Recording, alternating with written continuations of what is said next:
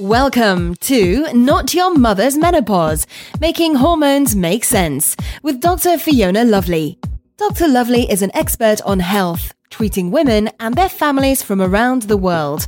Her specialities include endocrinology, functional neurology, and functional medicine.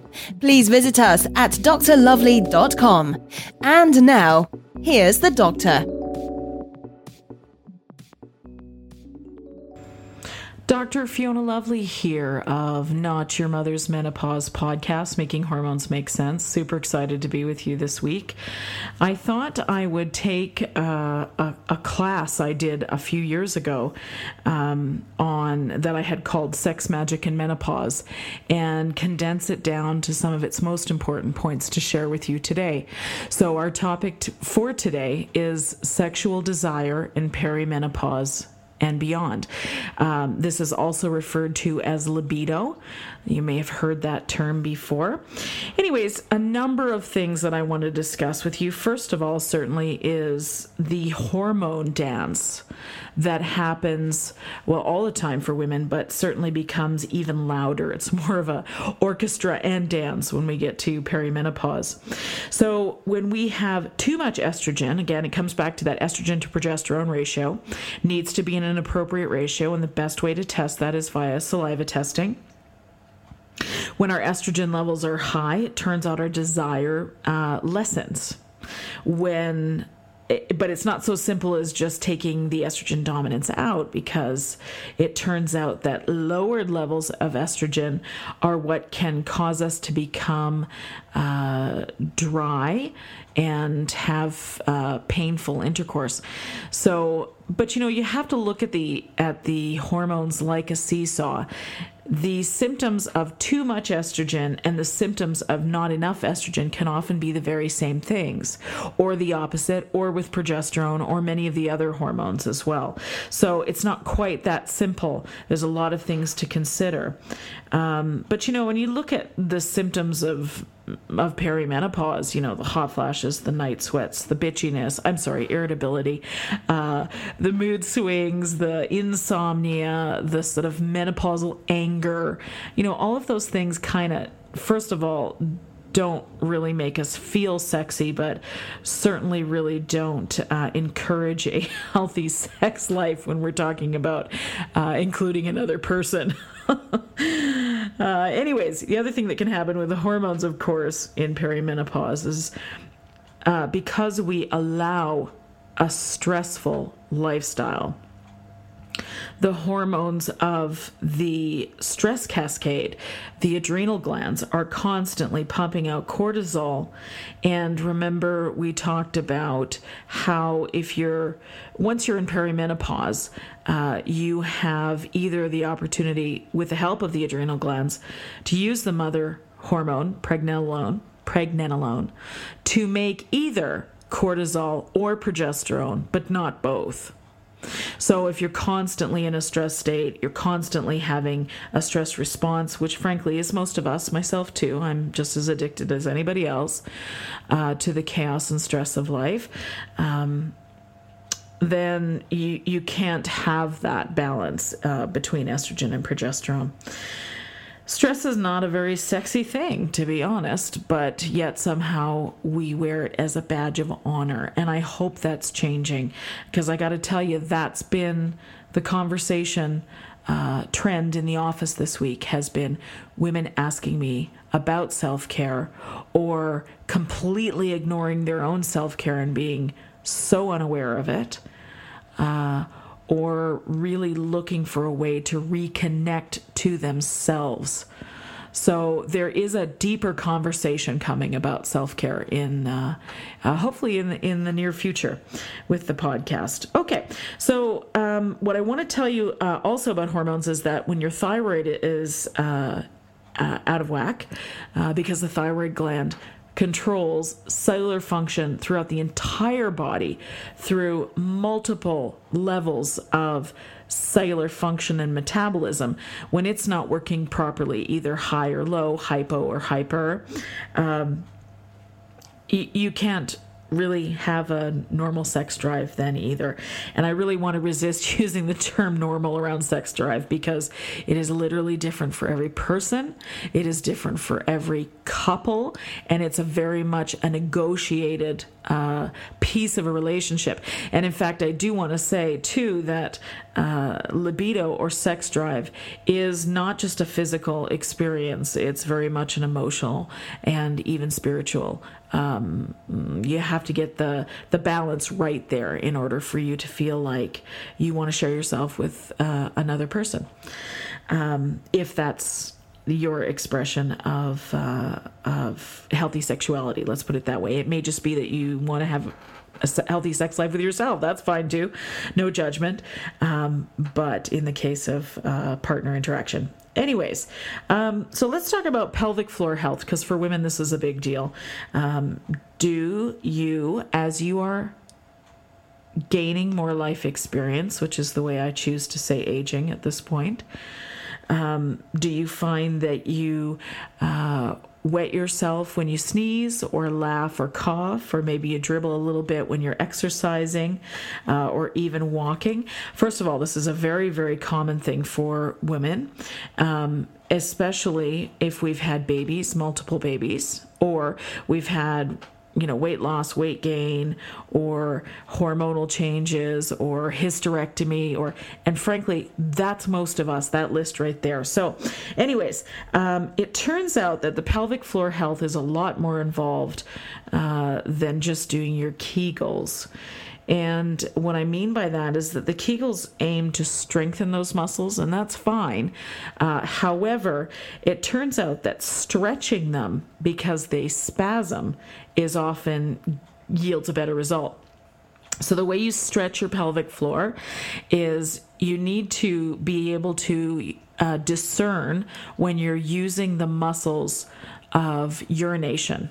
Okay, so the way that you do that, uh, uh, safely and cleanly, let's say, is squat in the shower to pee. Um, become aware of what muscles you're using to start the flow and stop the flow. And become aware of the sense of what you're relaxing while you urinate. Okay. Now, once you're aware of that, then you can use that on dry land, if you will. Um, you can use that sensation to target those muscles, and you really want to target that stretching or relaxation of those muscles.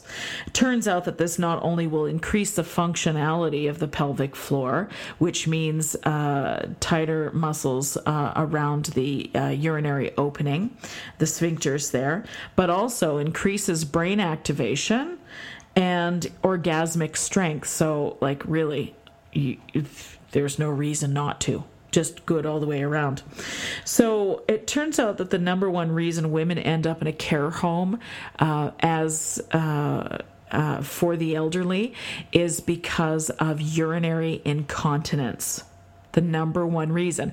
So it really behooves you to figure out uh, how you can uh, treat this for yourself so that um, you don't become a burden to your family and uh, really, really can control this. Okay, so next thing I want to talk about is the emotional connection with self. Um, when you have a deep emotional connection to yourself, your needs, your wants, your desires, you can have a better intimacy with a partner and you know this is the mo- the emotional connection for women is the most important factor uh, in regards to sexuality and um, let me sort of piece that out for you a little bit. So, have you ever had the experience of snapping at either uh, a partner, um, a friend, or uh, perhaps an unsuspecting stranger when you had PMS? Sometimes you're not even aware that you have PMS until you have that moment of losing your shit on somebody else. Anyways, so that's the dance of hormones. And with the dance of hormones comes a thinning of the veil, I like to call it, where we're given an opportunity to correct hidden inner conflicts.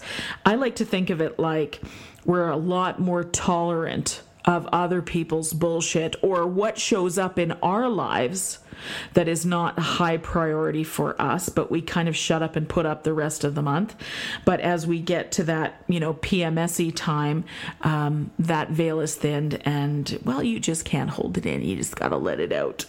Anyways, turns out perimenopause, this also happens. Uh, PMS, this happens, and postpartum is another time. And I, you know, we could speculate whether or not postpartum depression has something to do with just that thinning of the veil and the sensitivity that must come with that time.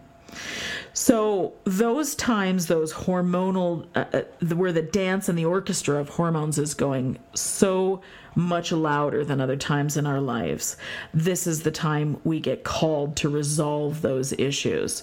You see, it turns out that perimenopause prepares us for an amazing second act of our lives, but if we haven't resolved those issues, if we have relationships that are no longer serving us, if we have poor habits of eating and thinking, then all of that stuff creates a disconnect in our emotional world. And because sex is business of the mind, if the mind isn't settled, then how can you expect to have a decent sex life? It, it really just makes sense in this time. But the good news is once you clean house emotionally, you can tap into that sacred space where you can relearn what satisfies you, what turns you on, um, what makes you feel desirable and desired. And, um, you know, it may not have anything to do with sex at all, but it may have everything to do with sex. So just keeping that. Um, uh, you want to be plugged into your source energy, really. And we become very unplugged over years of taking care of others before ourselves, um, you know, years of building up resentments and other uh, unsatisfactory things in our lives.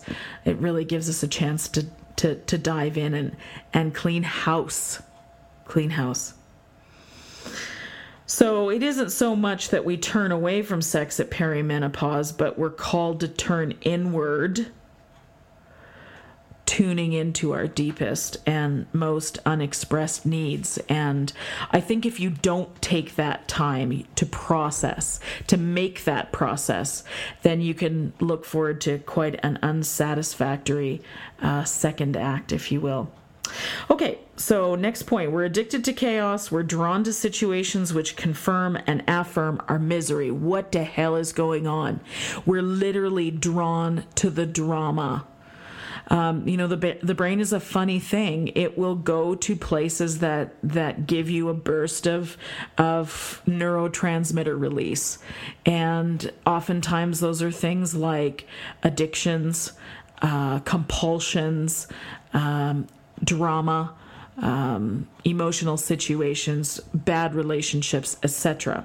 So when you have the at that addiction to that chaos, um, instead of being plugged into our source energy, uh, we become bitter and hardened instead of juicy. And it's really easy for that to happen. You know, Mother Nature gives us a chance at perimenopause to deal with all the emotional shit we haven't dealt with beforehand.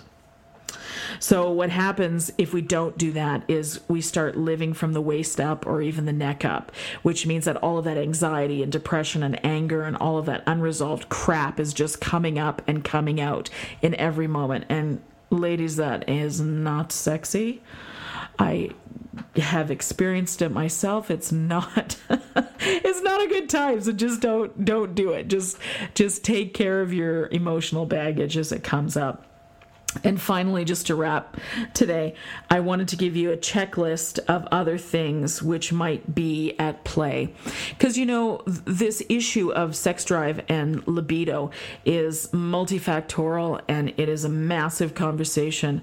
And there are tomes that can. Um, uh, take you into deeper into some of these subjects for sure. But you know there's some there's some biggies that uh, we are often loath to talk about. Here they are. Mother father teacher preacher. So what were you taught about sex? What were you taught that good girls do or good girls don't?